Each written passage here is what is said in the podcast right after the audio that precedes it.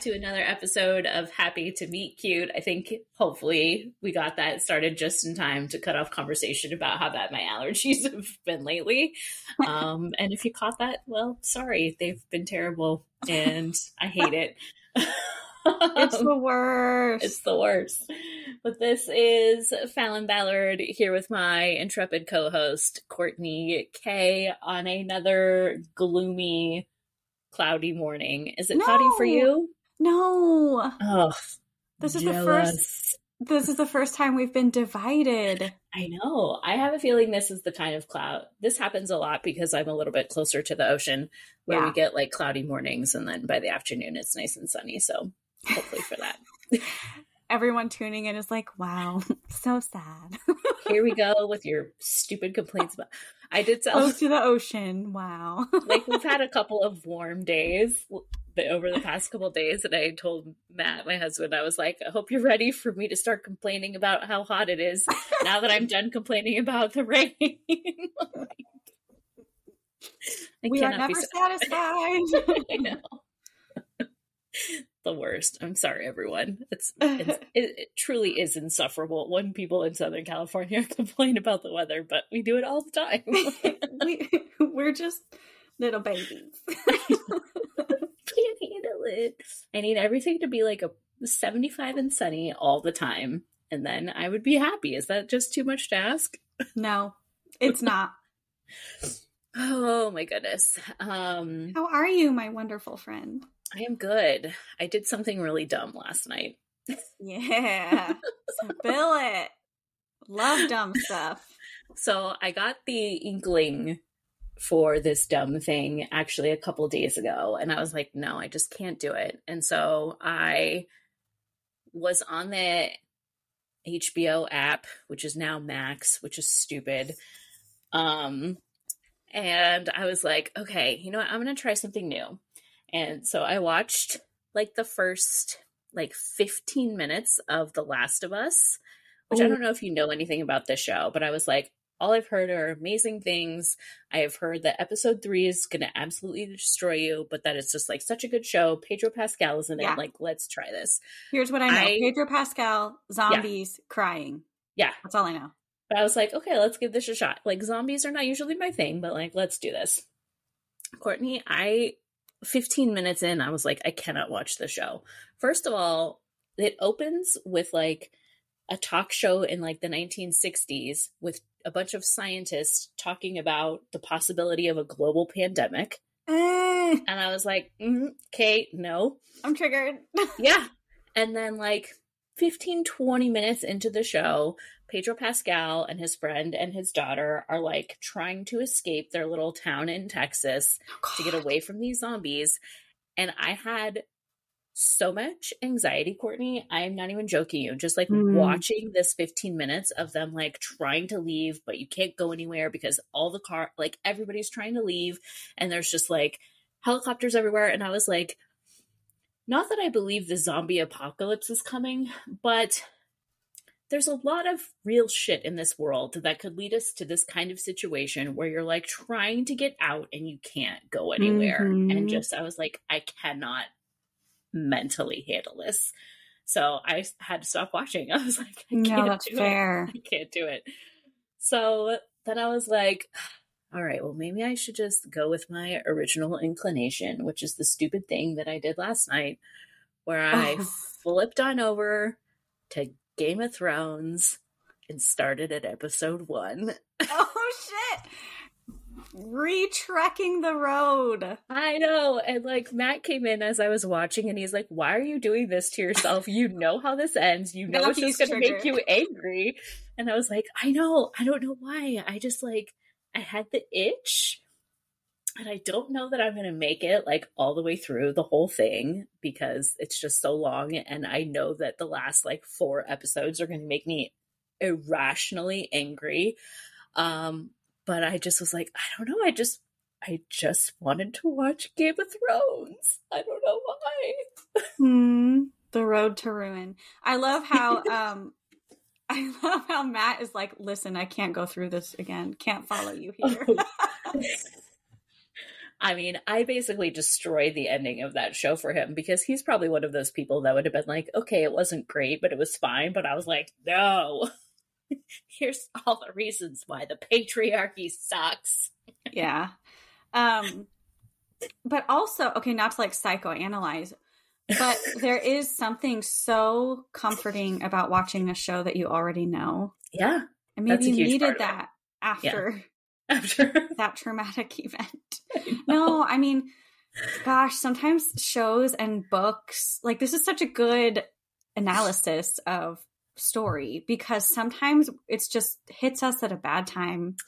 Yeah. Or a sensitive time or it's too close to something and we just can't do it as much as we yeah to try it's totally true and i'm very interested to see if i do make it all the way through game of thrones if i have the same reaction to the ending that i did because i feel like it was just one of those shows that like there was no way to end it perfectly you know like there was just too much expectation and too many of my own thoughts and how i would have done it you know kind of like mm-hmm. imposed on that. So I am interested to see if I have a more tempered reaction to it now that I know what happens, now that we're mm-hmm. like, you know, have some time and distance.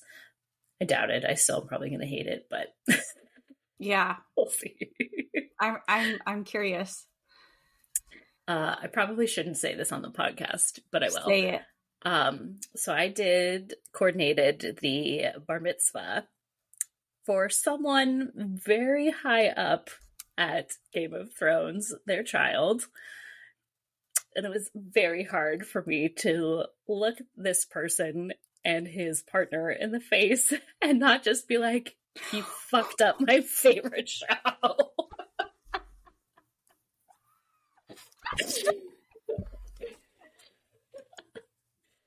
like I really had to hold myself back on that one this speaks multitudes of your professionalism.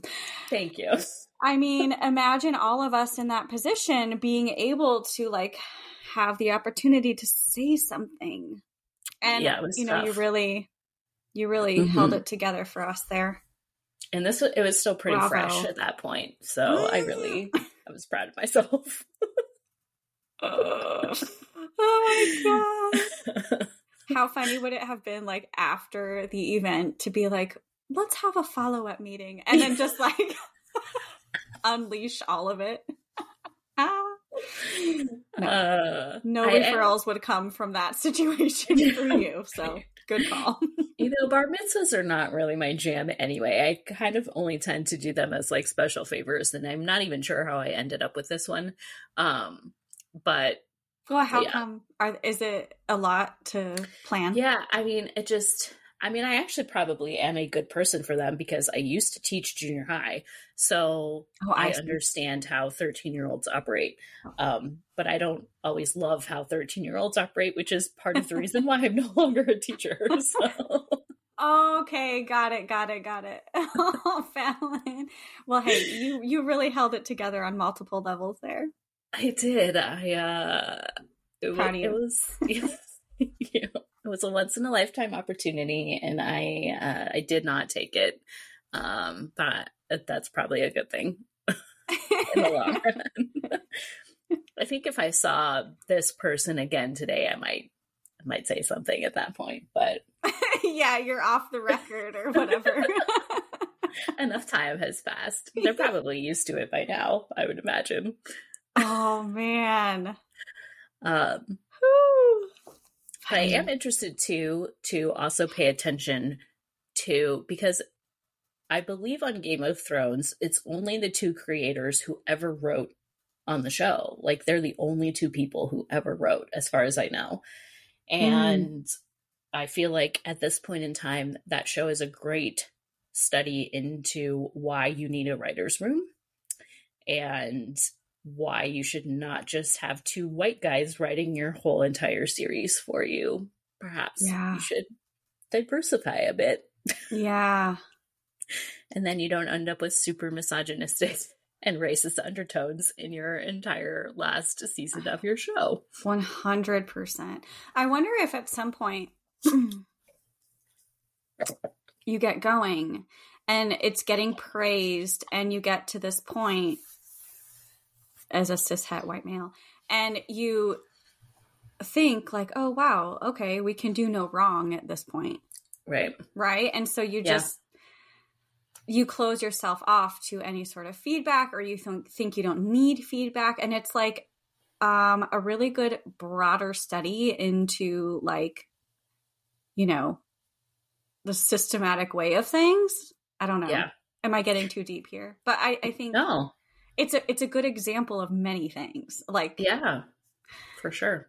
yeah And I think um I think as a writer it's important to keep in mind that you always need feedback and you always need outside opinions. And I think you see this too with some writers that get to the point where it's like you can tell that their books aren't really edited. Like there's Mm. nobody being like you need to cut this out or you need to take out 300 word pages because this is too long. Like you know there's a certain authors that can kind of just do whatever they want and that's great for them, but everybody needs to be edited. I love how we are talking in uh, subliminal messaging right now.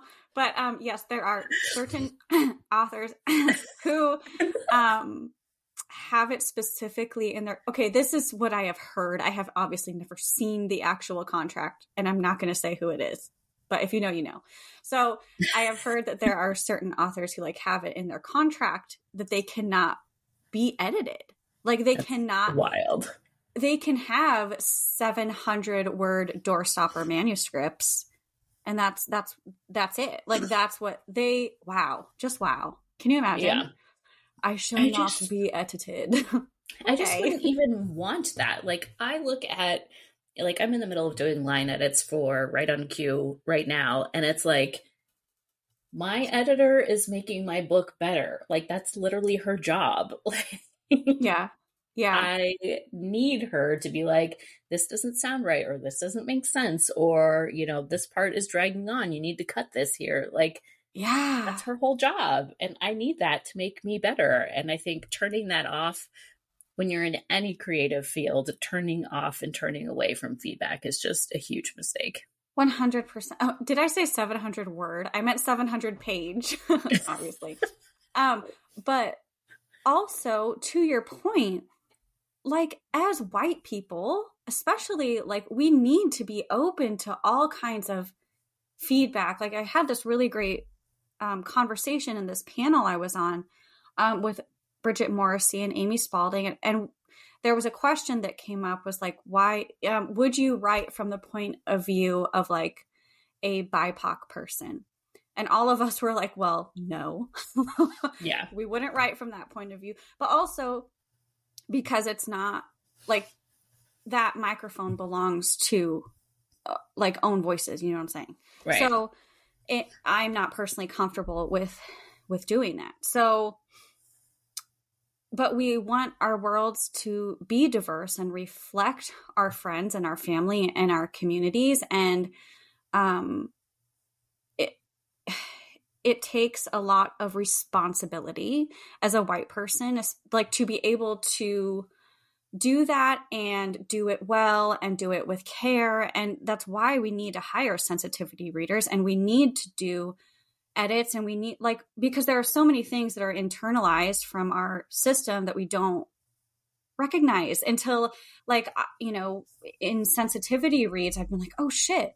Yeah like obviously things are unintentional. Like we go in with the best of intentions but um it kind of doesn't matter if you put something out there that could potentially be harmful. So like to be able to receive feedback with humility and be receptive of it to implement it um like something so like for example in in the case of heartbreak um there is like use of sage and it had gone through a lot of different reads even a sensitivity read and it wasn't caught until an early reader was like t- was so gracious and came and told me um, you know, white sage is used as a sacred plant in indigenous ceremonies and cultures and religions. And um like it's been very commercialized in like Yeah. white Instagram witchcraft, you know? Yeah. Yeah. So it was a real moment of like, oh my God, thank you. Like, because I was under the impression that the act of like smudging was, um, Mm. but then to learn that the actual plant shouldn't be used as well, like that was a real like moment of learning for me. Um, and I was able to change it for final drafts, but not for arcs because it was too late. They'd already gone to print. But I was so grateful to that person, and I'm I don't. This is where like we're on the podcast. I'm like, oh my god, I'm talking too much. But like, I don't No. mean that all to say like, oh my god, I'm such a great person. I just mean like that's an example of a moment that I had to learn and be like, oh, thank you for telling me. And I think when we stop the humility and the receptiveness, like really like some harmful things can happen. Yeah. Anyway, Yeah. that was my long tangent inspired by and- Game of Thrones. so the lesson of the day is get yourself a writer's room and Yes. be open to what other people tell you because no one person knows everything. oh my So, god, right. We are Yeah. better together and we are stronger together and we create better work together. Yes. Yeah, a hundred percent. And I it's bonkers to me that people think otherwise, but Right. My god. just keep cashing your seven figure advances and I guess you'll be okay. I know. I'm I'm seriously like I can't imagine how far behind I would be in so many ways if I if I if writing was not a collaborative process for me. Yeah. Yeah. I mean, I wouldn't be here. No. Like if I hadn't like if I hadn't made Twitter friends who became critique partners, yeah. If I hadn't done pitch wars and gone through the whole mentorship program, like I wouldn't be here. I wouldn't have books out in the world. I would just be still writing my terrible YA dystopian books and nobody wants to read. Which brings us back to The Last of Us. yeah, right. dystopian. I, is it too soon for dystopian after a worldwide pandemic? I For some, for some. For me. yeah, I'm not there yet. Some I'm people yet. might like the mirror of it in sort of a fantasy setting like zombies, but Yeah, I can't. I couldn't know. do it. Too soon for me. too soon. Um, but it is not too soon for our amazing guest Poor today. Poor Dominic. I'm so Yeah. sorry. Sorry, Dominic, for this whole intro. I mean, I am obsessed with this book. First of all, it has the most gorgeous cover I've ever seen in my entire life. right. Um, and I just made my little nerdy theater kid heart so, so happy. And my choir kid heart so so happy. We had like the best of both worlds, gushing over all the right notes by Dominic Lim. And Dominic was such a joy to talk to. Like I felt like we were instant friends. Yes, I've been calling I hope him he Dom. the same. like I've given him a nickname, and I'm like, we've had one conversation, but that's okay. Good old Dom. Good old Dom. I'm sorry, Dom. we we- adore you and thank you so much for coming on. Y'all are gonna love this episode. And Dominic is going to be at Summer Book Fest. Yeah. Oh my god. Yes. Yes. So, So, if you're listening to this, Summer Book Fest is in about two weeks, so you can still get tickets, and it's going to be amazing. And Dominic will be there, and we will be there, and it's going to be so much fun. Yeah, he'll be uh, at um, Happy Hour on Friday, July 28th, as well as Romance Day on Saturday, July 29th. So excited. Yeah, and there's links to all that um, in the show notes and also in our Instagram bios, so you can check it out. Yay. All right, we will be right back with Dominic, my good buddy Dom. Hello, everyone, and welcome back to Happy to Meet Cute. So excited to introduce our very special guest today. Uh, we have Dominic Lim here with us. Dominic's debut novel, All the Right Notes, is out in the world now. Please go buy it immediately. His stories have appeared in the Jellyfish Review, Ghost Parachute, and Solstice Literary Magazine as a finalist for their annual fiction contest. He is a member of the Writers Grotto and is a co host of the long running Babylon Salon reading and performance series in San Francisco. Dominic holds a Master of Music from Indiana University Jacobs School of Music, is an alum of Oberlin College and Conservatory of Music, and has sung with numerous professional early music and choral ensembles.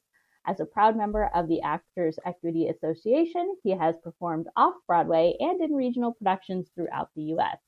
He works as an IP paralegal for a biotech company in the Bay Area and lives in Oakland with his loving and supportive husband, Peter, and their whiny cat, Phoebe. Love to see it.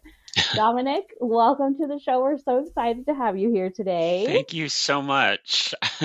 I'm so happy to be here.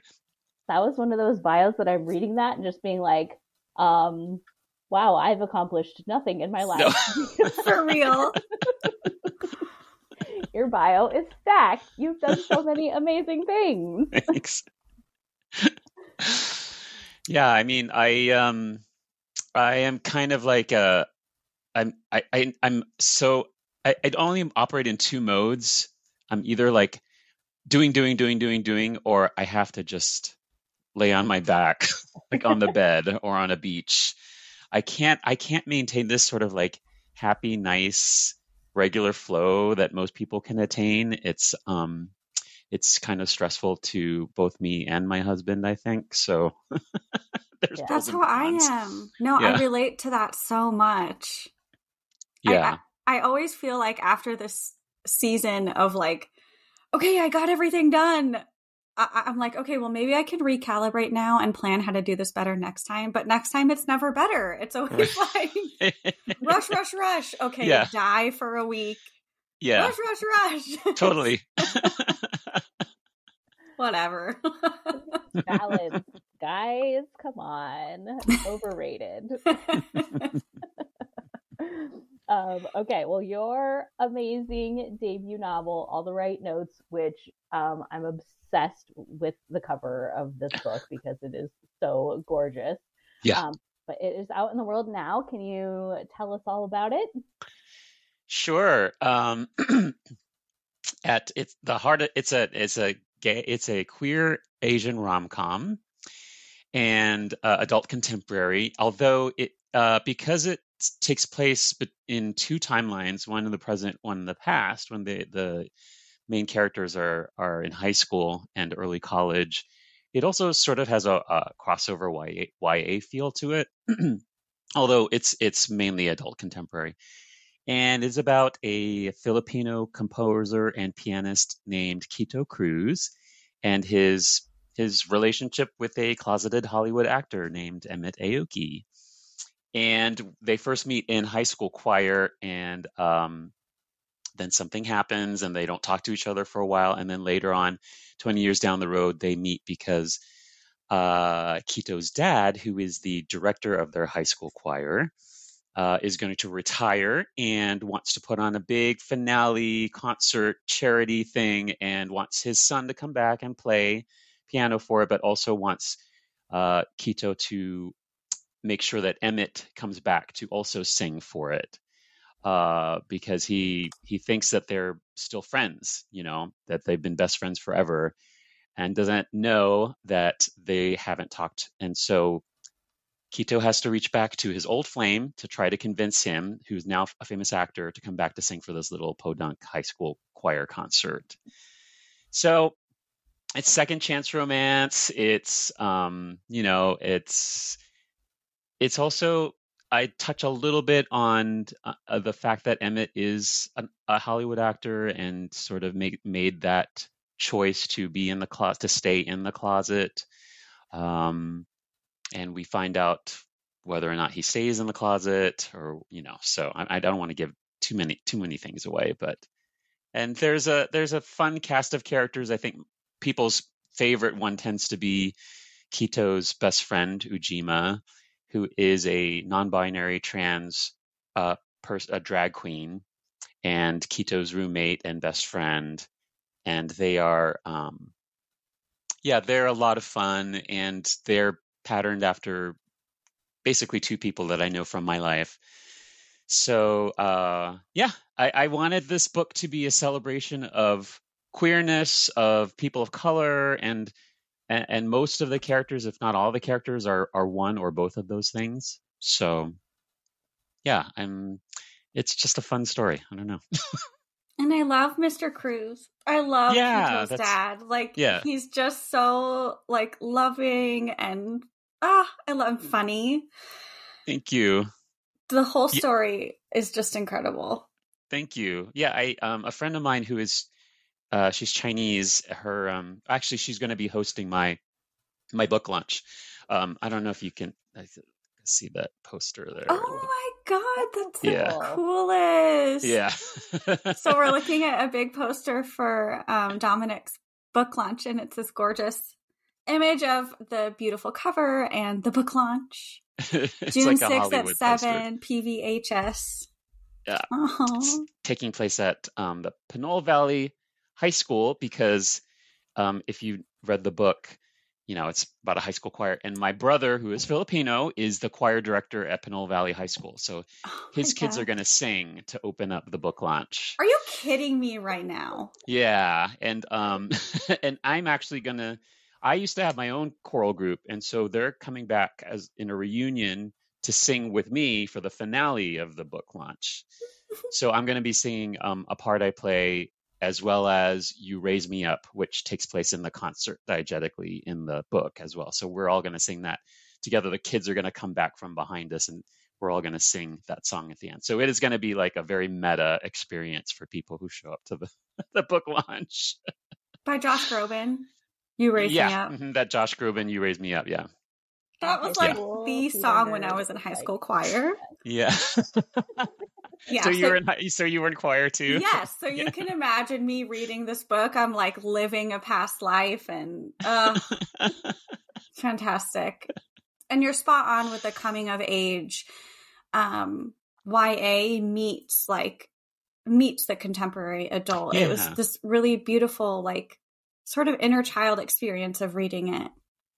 Yeah, yeah, yeah. I, it, it's it, it's funny when I was um, querying the book uh, to agents. It did. It was a little tricky for some. Like d- there were definitely some agents who were like, "Love the story, not really sure how to sell this because I there are not too many books that there's plenty of books that have backstory, but this one is almost solidly like half and half. So I think it did trip some people up. So I'm I'm pleased to to hear that uh, when people read it, it's it's not they're not they're not too jolted. You know, I think yeah. yeah Flows really well. yeah. Thank you. Um, so, just from what we've heard of our conversation so far, I'm gathering that you drew on some life experiences in kind of coming up with this book. Um, Yeah. So, can you tell us a little bit about like what inspired it? What made you want to like sit down and write this book in particular? Yeah, I well, okay, so the book itself, the origins of the book are kind of odd. They're from a short story.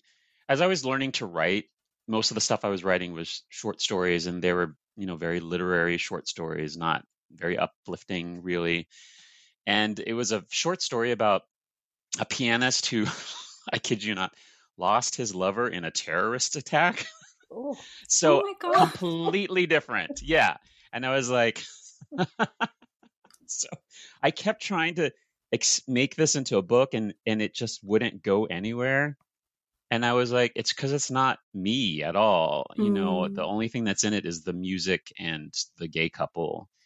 And it was so, I was like, I'm, if you meet me in person, I'm very fun and joyful and uh, silly. So I was like, I just need to write like the book that is me. So it came, I wrote this and I just put a lot of, like you said, Falon, a lot of me is in the book. A lot of the places are based on places I've been to in New York. The the piano bar is based on um, a Marie's Crisis in New York, as well as Martuni's here in San Francisco. The people are based on people that I know and love and have worked with, actors and composers and music directors and and my own you know family, my brother, my mother, my father, and um, and my husband. So there's just a little bit of like like all of us, you know, we write about what we know, and in particular, this one is for me for sure.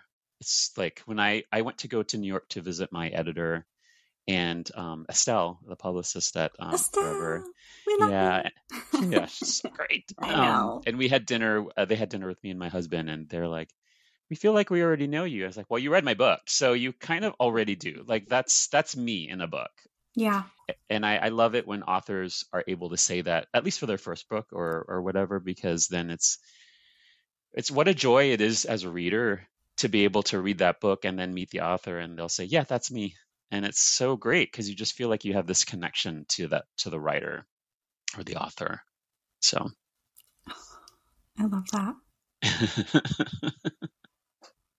I love it. I love that so much. Um, well, hello. It's nice to meet you. it's nice to meet you too. um, oh my gosh. Okay, so while you are writing these incredible books and going through debut year and Mhm. traveling and composing, how do you balance everything with working full time? Um, I feel or like not badly. Yeah, it's not.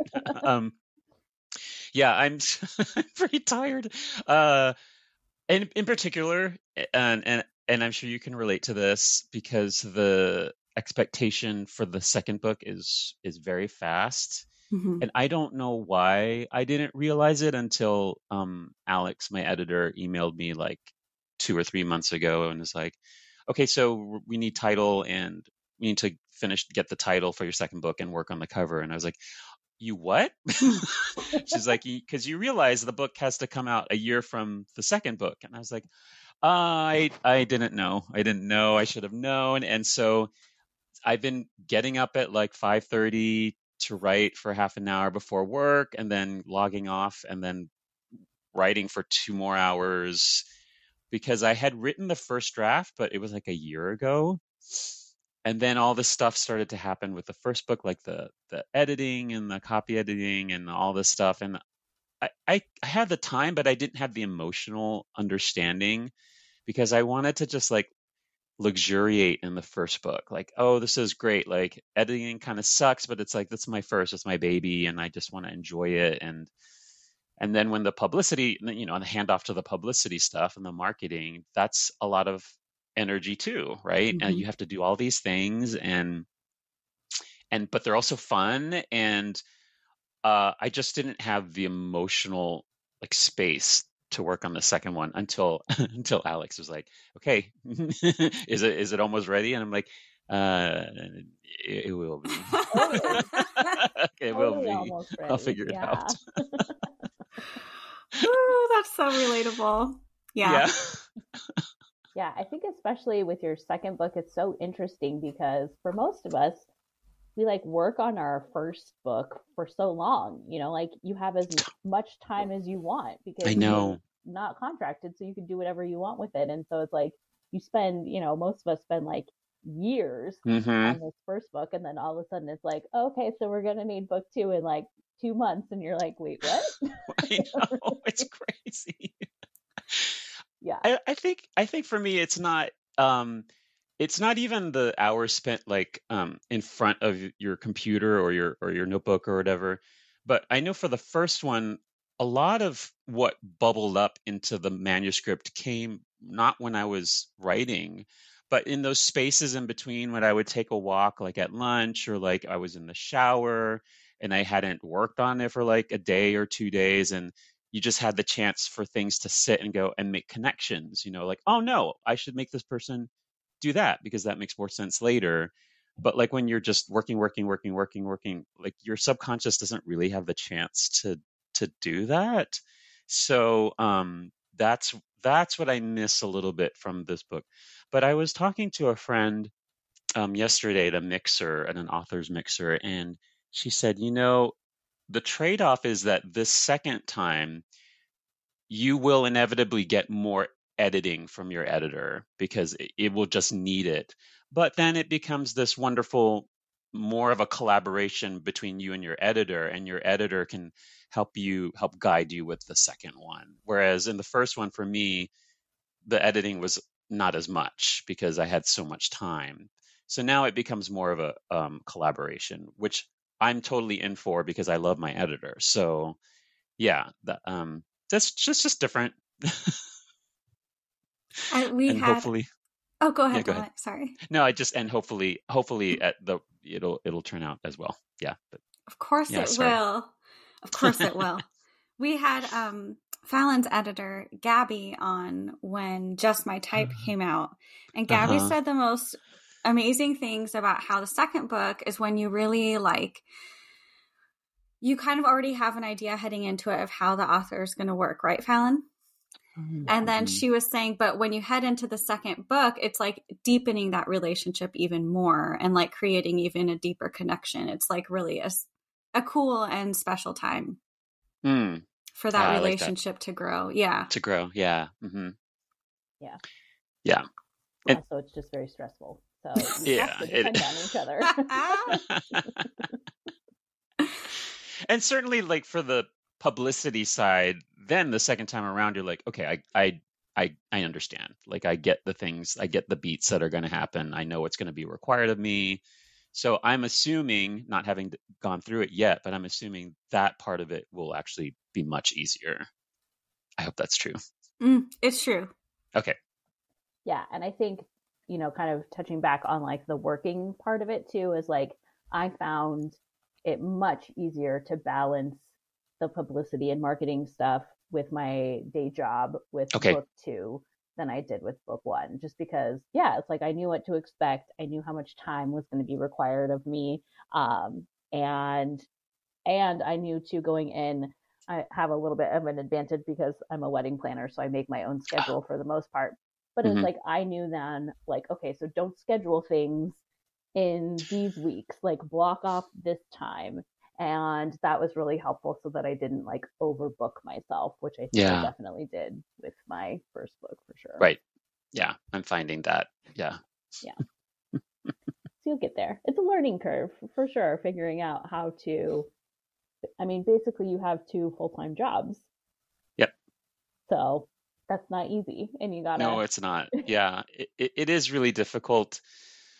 And also, um, and I should have, and when you were reading the bio, I was like, oh, my job title had changed because what happened was in last year around this time, I left the company that I, I was working for a biotech company that I'd been at for almost 11 years as the IP paralegal and, and then later on the IP manager. And I was basically managing their like trademarks and their copyrights and stuff like that. And then I moved to go to like a small startup because I don't know, I just wanted to change. And then a couple months later, that my boss came to me and was like, uh, "You should start looking for another job because this company is not going to be around for very much longer." That's just how it is with startup companies. You know how it is. So, luckily, my old company really liked me and said, "Come back. Your position is gone because we already filled it, but like we'll make a new one for you, or like we have an old one that we've never filled." And we'll just teach you everything and we'll bring you back at the same salary rate which was fantastic. And they knew about my book and they knew that they that i was going to be gone here and there and um, i've known them for so long so it was like perfect. But i came in and had to be trained on this totally different thing uh, something that i didn't know you know. So that's been that has also been a challenge is learning this new skill set and also trying not to piss off my employer with all this stuff. I mean, when it's great that you have the the your own like wedding event thing because you're your own boss, but I I sort of have managers that I have to like placate and go, no, I, um, I'll I'll get to it. I'm sorry, I've been gone for four hours, but I will do it. Um, so it's been a challenge. Yeah, I mean, just fatigue and also like eating, still eating right, and still managing to get some exercise. You know, because I don't want to look. Yeah, I don't want to look like a like blah person when I'm starting to make public appearances, you know, because that's when you're more in the public eye as well. So, so much stuff. It's, being adult is hard. It is hard. I like what you were saying about doing like a half hour before work and then fit, Mhm. just kind of like fitting it in throughout your day. Yeah. Yeah, we just do what we can, right? Yeah. That's it. At the end of the day, like you can't, you're not super person. Right. I think that's the other side to it too is for um like people who do a lot and who are overachievers, which I'm sure we all are, is also the tendency to beat yourself up if things don't get done, which I f- struggle with all the time. It's like, okay, I have a list of these things to do, which are ridiculous. There's like no no person can get them all done. and at the end of the day, I like didn't get them all done. And then what do I do? Like I beat myself up. So it's a it, it's a constant like struggle to you know put that person aside and go you know you can only do as much as you can do and also every day be happy about the things that happen i was talking to my friend that i mentioned at the mixer and because she's publishing at the same time i am she's a literary author and she's getting like all this attention all, she's getting on all these lists and i was she was like i'm struggling you know because it's this constant I have to do this and I have to do this and I have to do this and I don't have the and I and I'm always afraid that it's going to go away. Isn't that interesting? Mhm. Like you feel like someone writes a nice review or says something nice about you and not only is there this imposter syndrome, but it's also like okay, that's probably it, right? Like no one else is going to say anything nice about the book.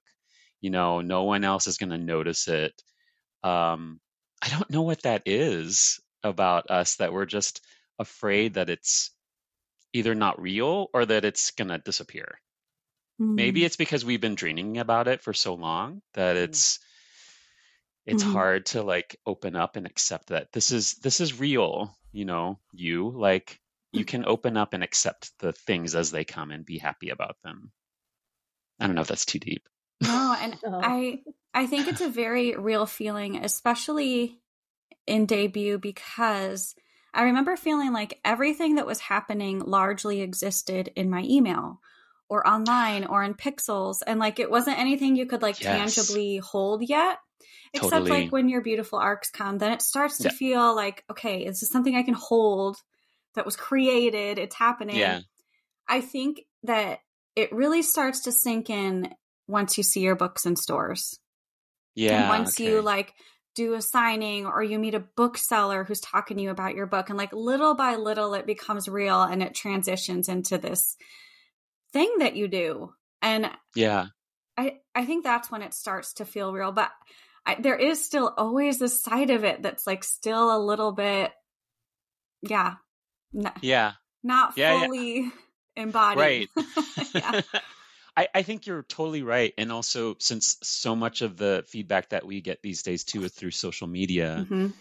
where it is constant, and the only way that it can kind of stay real in our head is that constant, like, like what's next? Like, who's gonna say something next? You know, like, you know, how do I get another mention or another like or whatever?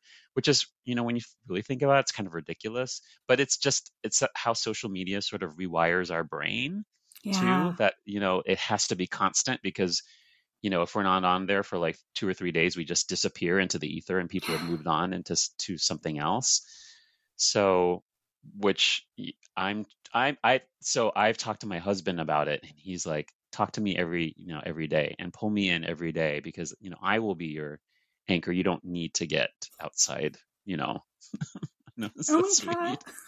yeah We love you, Peter. May everyone have a Peter. yeah may everyone have a peter that's right Yeah. yeah That's so, so true though, and that's good advice to be like a little bit grounded with the real people in yes in your life. Absolutely hmm I remember too when debut got to be a lot, and at that point we were still. Actually, it was pre-debut when like the contracts were coming and everything, and it was all in my screen. It was constantly on my screen, and you know, you know that saying like t- "go touch grass." I Ah. remember putting my phone down and um like I don't think that's always meant in a kind way, but I, I went outside and just like started gardening and being and like being in the sun and it was like I, I don't know, it made me feel alive again. I love that.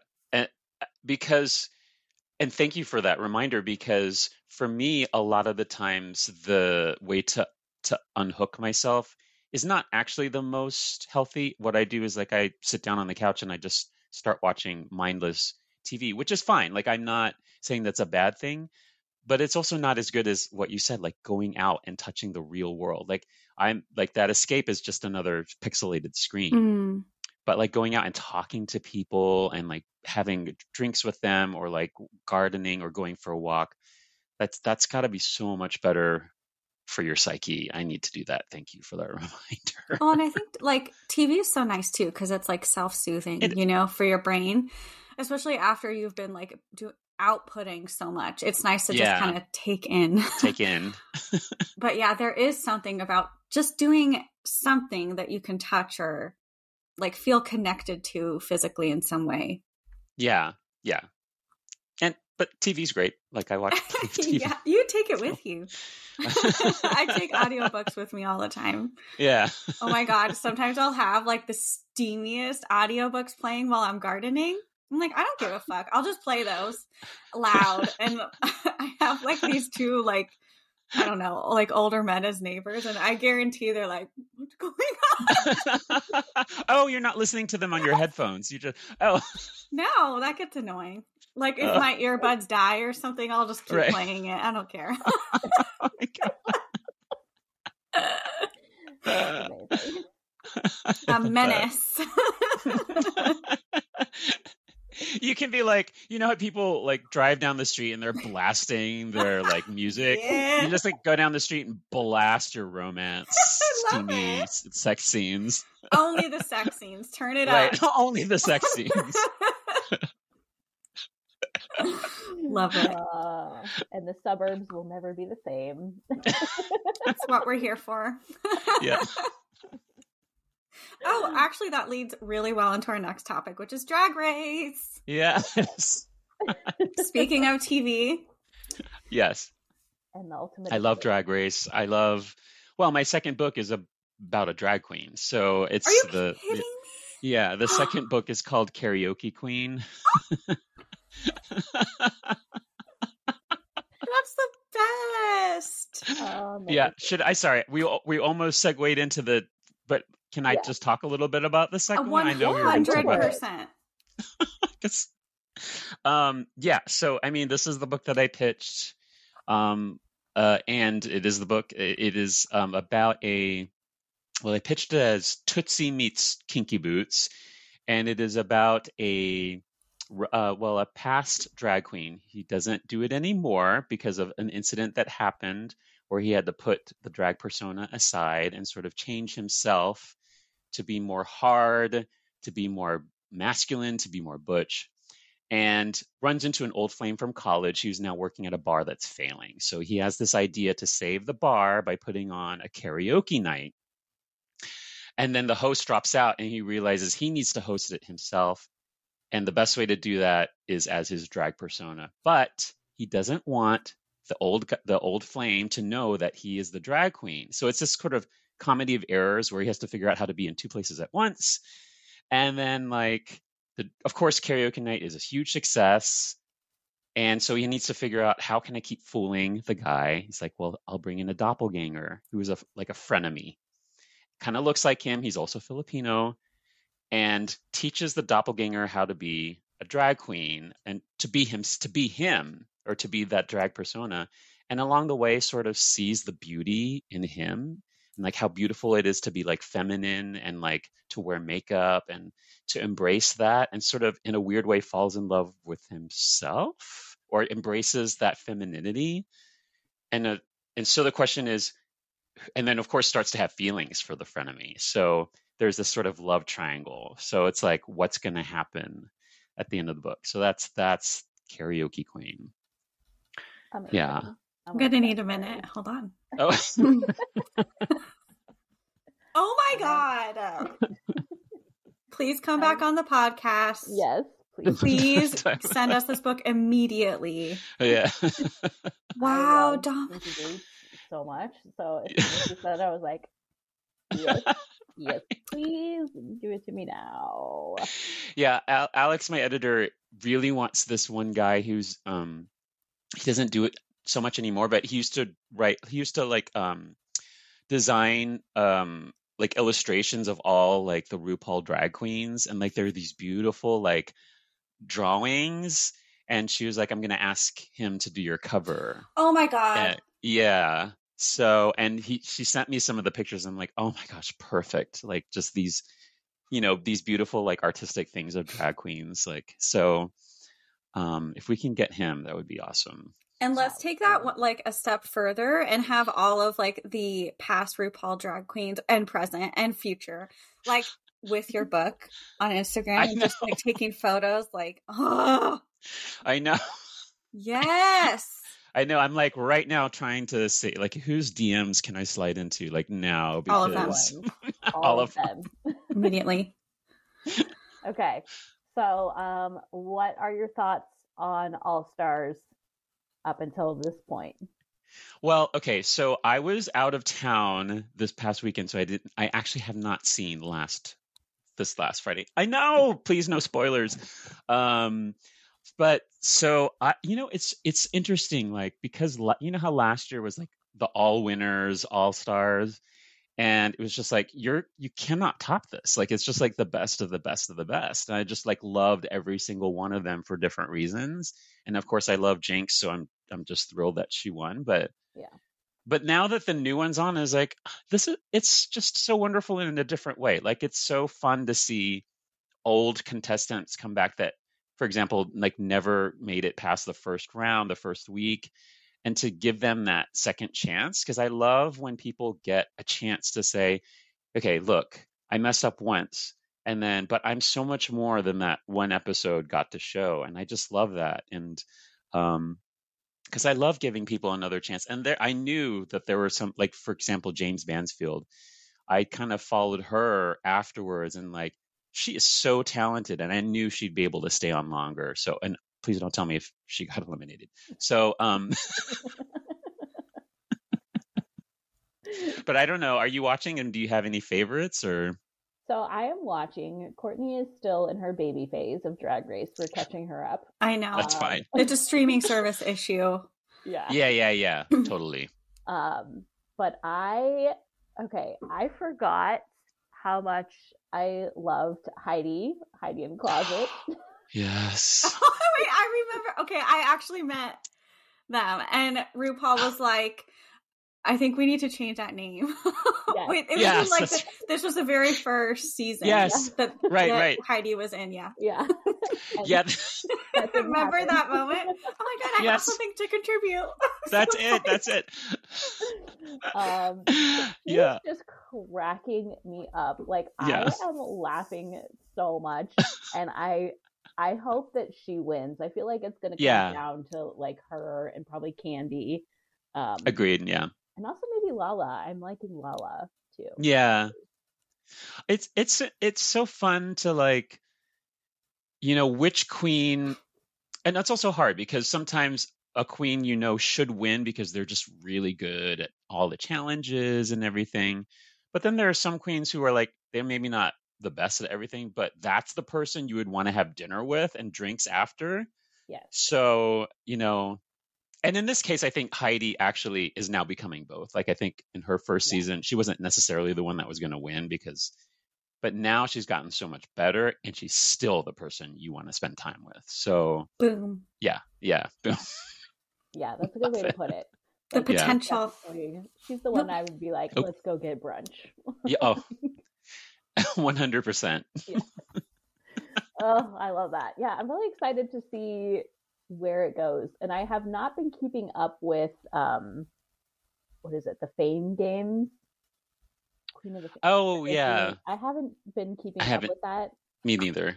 which is stupid of me because I really liked the concept of that. Yeah. And I thought that it was really cool that they're going to introduce that because I imagine the time and the money that they're putting into compiling all these looks and then Right. you, you know get eliminated and then you don't ever get to show them like I imagine that's probably a roadblock for a lot of people Yeah. Like, I would want to be on the show, but like I can't, you know, afford Yeah. to do this or spend all this time on this. So I love the idea of it. I just have been bad about keeping up with it. Well, no, and, and it well, first of all, it's really hard to. There's just so much drag. Like there's, Yeah. I don't know, there's one in every country now, so it's it's so hard to keep up. Um, so I understand that, and and the for those of people who are listening who don't know what the Fame Games are, it's completely new, right, Falon? Like this is new. It's yeah.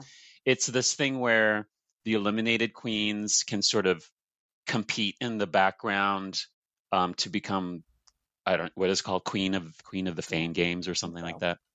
Yeah, but they basically get to rock the runway with all the outfits that they had brought because I had heard some crazy number like que- like queens when they get on they have to like take out loans for like $35,000 just to get all their clothes together. Yeah, cuz you don't want to show up with like some janky like ass outfits and then get eliminated, right? So they go all out. And honey, these things are expensive like the stuff that they, unless you're a queen who sews your own stuff Yeah. like you you have to pay and and i think that's the thing fallon like they wanted to real they wanted to give these queens who spent so much money on their outfits who get eliminated in week one or two Oh, the chance to show all this stuff that they they spent their hard-earned money on Yeah. so i think it's a great idea yeah. Does the show Yeah. give Yeah. them a budget? They don't contribute at all. They just provide a platform. Yeah. Yep. Wow. And you can win money throughout like you can win money Yeah, in like the that's right. weekly challenges and you know like the weekly winners all get money for but you know a lot of people don't ever win any Yeah, that's right. so especially the ones that get eliminated first so yeah and you get Yeah. exposure. I, yeah. Yep. I mean, there are definitely obviously benefits, but wow, God, that's so much money. yeah it's like getting married you know it's Mhm. like it's it's, it's, it's a commitment it's a lot um but bless them because yep Mhm. it is like by far the one show that I can like consistently watch and just know that like okay, I'm going to come away from this episode like feeling calm, Yeah. Positive. Like, you know, I'm not going to go into it and like even though there's moments that are, you know, sometimes upsetting or hard to watch or very emotional, it's like, Mhm. you know, at the end of the day you're going to finish watching Drag Race and be like, yeah, Life is Yeah. good. I've. Yeah. I, I feel that way about reality shows in which there is a artistic component. Um, I mean, singing shows to some extent, but I mean, for like, but much more like Project Runway. Like, I watched almost every single Project Runway up until Heidi and Tim left. Like, because no matter, like, always, it was always different. I mean, well, the challenges started to get a little bit repetitive, but like, the outfits were always beautiful. And like, how can you not and yes there is drama but how could you exactly how could you not walk away after watching an hour of that just feel like totally inspired by what you saw just like the beauty of everything yeah you know so and it's the same with drag race you know Yeah, just the beauty and the shenanigans Oh, which yeah. i'm also here for I was just thinking if there's ever a reality show where they have to like have writers competing, how funny like to put a time limit on writers and just watch everyone freeze at their computer. uh and everyone's no but like, there hold on, I have to I I hold on, I have to go on Instagram. um how do you spell no the but there is the, and i had there was um a casting call for like the new like writing reality show that was based in san francisco i'm Wow. kidding you not and i don't know what, What? happened to it like i haven't heard anything like it probably completely t- tanked the writers because froze. yeah right exactly the, the producers yeah. were like, What is all What? the footage of people in their sweatpants just not getting off the couch? There's just like cats running around. Like eating popcorn They're like, there's not a stitch of makeup in this entire show. This is very We can't put this on unglamorous. Anyway Actually, now I really want to watch something like that. I know. like, actually, yeah. Is it real? Because I'm gonna watch Oh my god. How long ago was that casting call? A couple months ago. So I've, I feel like it should be out now, you know. Yes, So it I don't know. I'm gonna I'm gonna do some research after Yes, this. 'cause please. What the heck happened to that show? Please update us. Okay. Oh my god. Amazing. Let's make that happen. Uh, Okay, friend. Now tell us about Broadway. Yes. Yeah. Oh well, you know. So let me tell you about a Broadway related story because it's my yes. It's my audiobook narrator. So yes, so okay, so you don't know this story. I'm telling you the story. Um, to a couple weeks ago, the producer of my audiobook emailed me, and I had been waiting because I hadn't heard anything about the audiobook, and she emailed me and she was like, "Okay, we have the auditions for you, right? The the auditions." She was like, "We have two people, one of whom was like, and I can't say who it is, but Okay. You know, he he like he was he's Filipino. He everyone's gonna know, and he's Filipino, and he was the voice of like probably the most successful queer rom com of all time. He has like 25 Audie awards. Like he's done everything. And here's his thing, right? And I listen to it. I'm like. I mean, you can't like he. I don't know if he has his own studio in his bath in his house, but it's just like it was amazing. And then she's like, and then there's this other person who's never done any audiobooks at all. Um, nothing. But uh, he's a Broadway veteran. He's in Hamilton, and he says he knows you and his name is Aaron Albano. And I was like, Aaron Albano? We did Miss Saigon together like 20 years, like 20 years ago. And I was like, of course I know Aaron. And she, and then played his thing, and it was sweet. It was nice. It wasn't like in the total beautiful studio. And but then she, I talked, I called her, and I was like, I know Aaron, and she's like, let me tell you, there's something about this guy. Like he's just he hasn't no experience, but there's something so natural about the way he does the books and he knows you and he can sing. So we want to do like sung portions of the book because I have a song that's in the book that kind it's kind of a theme because my book is kind of like a musical. So there's a song that kind of keeps coming through called um, "A Part I Play," and when it comes up in the book, he'll we'll have him sing it actually instead of just recite the lyrics. If you were to pick Aaron, it's like, of course I'm picking Aaron. Like, I mean, it was hard because the other guy was just incredible but I was like, yes, we're picking Aaron. We're picking Aaron. So like he's going to be the the narr he is the narrator. He he was like so excited. He was like sending me like snippets of the recordings and like videos that um they were taking during the session. And then and then a week ago, so at the end of the book, the song that becomes like a co- big choral finale, right? The words are changed and everything. And so they recorded it as a choral finale. Like he sang it and like he overdubbed himself with like different choral parts. It's insane. Like so at the end of the book you're going to hear like the choral finale like how they recorded it. It's like it's it's blowing my mind like it's Yeah. Incredible. Like, Yeah. I don't listen to audiobooks. I have a really hard time with like processing audiobooks, but I'm like, okay, Mhm. I'm going to listen. same same I Yeah. I am obsessed with audiobooks. and I almost cried like five times listening to that story. Go, Aaron! go Can't wait to listen. Can't wait to hear the singing. Oh my god. I was actually Yeah. wondering as I was reading, I wonder if the audio will have like choral Right. and singing in it because yeah how could it, it not? It was only Yeah. natural. Yeah. And Aaron's he was in the original cast of Newsies. He's played King George in Hamilton on Broadway. Oh like my he's God. he's amazing. Yeah. Amazing. So That's incredible. So cool. Yeah. it's gonna be good. Oh, right. Well, I'm a total Broadway nerd. Um, I say often on this podcast that I don't listen to any like music, like popular music at all. Like I'm the romance writer who doesn't listen to Taylor Swift um, because all I listen to are Broadway cast recordings.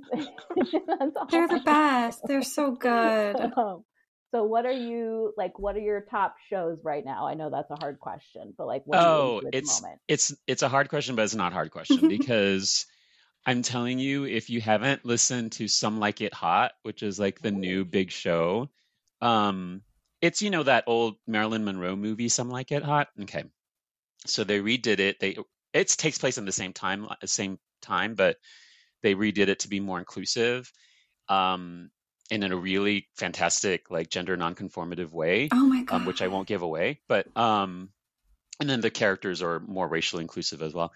The music is fantastic. So i don't know if either of you watched smash the tv show that came out before. Okay i knew you would have found it. Yeah so so the composers who wrote all the music for smash and who also wrote the music for like hairspray Yeah. um Shaiman and Wittman they wrote the music for some like it hot. And they have this sound that's very like it's not contemporary it's very like past you know it's like back in the heyday but it's just this feel good music. Anyone who ever watches the show it's just the biggest smile on their face when they come out. It's just like every song is just fun. It's, it's exactly what you go to broadway for just to feel good and warm and wonderful and every it's just and you're laughing out loud the whole time. So some like it hot is definitely one of them but also um and then on the total other end of the spectrum is the revival of parade with ben platt is in it. Yeah. so i don't know if I you love Ben yeah i don't know if i love ben platt and he's fantastic in fact there's this whole thing and he's on stage during the entire intermission. Like he's like there's a scene where he basically gets jailed and because it's based on the true story of leo frank who was falsely accused of basically murdering a little girl and he's jewish and he he was jailed and in the production they put him on stage in a jail and he stays there for like the whole thing. And people are just like staring at him like taking pictures and he's just and people were like why are you doing this? It's because it's he's like it's my it's like my ode to what happened to him. I mean he's he was in prison for like two or three years or whatever. I can stand stage for 15 minutes um, i do think about going to the bathroom the entire time but like he, he stays on stage. And yeah and it is it is one of these shows where it is the kind of the other range of why you go to see theater as well. It's to be challenged and to and i'm telling you like when my friends and i and everyone's funny. Everyone thinks it's a show about like an easter parade. It's completely not. It's about this guy who was falsely accused and then later lynched because he was jewish. Mm. and we all had dinner afterwards and it was like a solid hour of talking about you know racism in the south anti-semitism what we saw how it was staged you know how certain numbers were like you know uh, you know well there are in the beginning it's this whole opening number of like them in Georgia singing about the glory of the South. And there are four black actors in the cast who all they did was just stand there and just stare out into the audience. Wow. It was, and meanwhile, everyone, all the white characters around them are just like, it's a parade. The South is glorious. And they're just standing there, just, and that's all they did. They Mm. just stand out there and they just look out into the audience. And it was just the, like, that, those, those things against each other was just, it was chilling. And that's when you know you were in for a show. yeah, I got So- chills listening to that. Yeah. Yeah. Damn. Anyway, not to end, like, not. I should have started. I should have started with that and then went to some like it hot. But those are my two shows right now. Amazing. Yeah, so check those out. Yeah, I haven't. I um was in New York in February, and Some Like It Hot was like one of the shows that I was like, "Ooh, I should maybe go try to see that." Um, but I was shocked at how expensive even the like same day tickets were. I was I like, know. "What is happening right now?" Like I, I know. Like I go to New York at least once a year to see hmm. shows, and this Same. was the first time that I was like, "I'm sorry, what?" It's it's yeah. It's it's. I mean, it's always been bad, and that's you know that's always like what it's such a barrier for low income, especially people of color, to be able to see musical mm-hmm. theater or opera or ballet or the symphony or anything like that because Yeah. it's so expensive and it's really hard. And it's such a shame. Um, and I think it is getting more expensive. I think you're right. And I, I don't know what that is, but maybe they're just trying Yeah. to recoup from being closed down for so many years. That was my Yeah. thought too. yeah, Yeah. I'm sure that that didn't help the situation at all. But yeah, I was like, Yeah. because normally when I normally when I'm going to New York, I'm like, okay, I buy tickets for like one show ahead of time that I'm like, this is like my priority show. I have to see it, and then Uh-huh. I just get day of tickets for Yeah. you know whatever else while I'm there. But I was like, these day of tickets are more than what I paid for my. Gosh. Yeah, wild. I know. Um, but I will say, so uh, we went to see Moulin Rouge. That was the show that. I Oh, picked, so good. even though I had already seen it, but it was when Aaron Aaron Tveit was back in it, so I was like, well, I have to see it again. So. He's so hot. Yes. God. So my husband was there, and I was like, you know, you're not the biggest musical fan, so you can look at some dancers in lingerie, and you'll Yeah. be happy. Um, but Sex sells, baby. Turn it up and run and drive down the street with it. he was not that bad. but we did uh, so Moulin Rouge. I don't know if other shows in New York have this, um, like the VIP room for Oh. Moulin Rouge. Oh, the best thing to happen to Broadway in a long time. It was like fifty dollars per person. okay. You got a glass of champagne. You could get into the theater early, and then you Mhm. had your own special room. And like I think max is like twenty people, Oh, and the room has its own bathroom. oh my god. oh, that is worth it in and of itself. Right? Yeah. So 50 it was bucks all day long. yeah, was right. show, and then at intermission, you could go back and you could order drinks ahead of time, oh so Oh that like when you got there after intermission, your drinks were just like waiting for you at your table, and then you had your own private bathroom for intermission. Oh my God. It was amazing. I did not know that. I wonder if other shows are doing that, or maybe if it's just for that. I got to figure that out. I was like, this is the best thing I have ever spent fifty dollars on, and I would do that Totally. again in a heartbeat. Just Totally. Wow. And then you Just uh, And literally just for the bathroom. on top of it. So like You don't want to wait in that like long line in intermission that like stretches all the way down two floors. I swear to God, when we went to go see Parade, it was like both things were like Yeah. this way down the staircases. The labyrinth. Yeah. labyrinth of the bathroom line. yeah, it's um I mean they're old theaters and they're not necessarily made to hold that many people. I mean it's like you have that many seats, but I imagine back in the day they weren't always filled and uh Yeah. Oh, although I did. Oh, and I should have mentioned this too because um, I know we're running out of time, but like the show and Juliet is my other third Mm. favorite. So and Juliet is a retelling of like what would have happened if Shakespeare had rewritten the story of Romeo and Juliet for like uh, Juliet not to die, and she goes on to try to find her true love. And it's all like modernized, and all the songs are like written by Max Martin, who wrote all the songs for like Britney Spears, the Backstreet Boys, like Oh, it's all these like amazing hits, right? And the reason I bring this up is there it's in a totally new building, so their bathrooms are like big and gender inclusive. So it is this sort of weird thing where like men and women are in line together to try to use the, the what was the men's bathroom. So there's this line of urinals, but there's like a curtain around them nice. it was very strange to navigate. It's like, okay, uh, okay, I, I will use, but I'll get behind this curtain. So, but it did go a lot faster. That's awesome. I love that. Yeah. yeah. I'm obsessed with and Juliet. I saw it in London and Ah. I Oh, like, Okay, Falon. I saw it in Yeah. London. Oh, well, Back when I was in London, I just Before happened to see high this show called and Juliet. before I see. That's amazing, Falon. Oh my god. But yeah, it's amazing. I'm a Shakespeare nerd, so I was like, okay, this is the best thing ever. Totally. So good. All right. Well, we do got to let you go here, but before we Yeah. do, um, can you please tell our listeners where they can find you on the interwebs? Sure. You can find me on dominiclim.com. And you can also find me at, I am on Instagram at jdominiclim. And I am also on Twitter at j underscore dominic underscore lim. nice. Just like, come on, can you just give me my actual name? But it was too late. Whatever, you can just go to my website. It's okay. Twitter's imploding anyway, so You're right. you know, all good. Um, Dominic, thank you. This has been amazing. I haven't Yeah. laughed this hard in a long time. So, I'm telling you. Wait, are you guys going to be at Steamy Lit? yes. yes, we are. Oh no, and I'm also going to see you guys for the the, the Valencia yes, thing, we're right? gonna see you in July. So So excited. Party. Oh my god. So much partying. It's like Yeah. I Summer think gonna we be have a couple weeks in between to recover Yeah. because Yeah. we're gonna need it. Okay. Blasting show Well, see you tunes. Then, yes.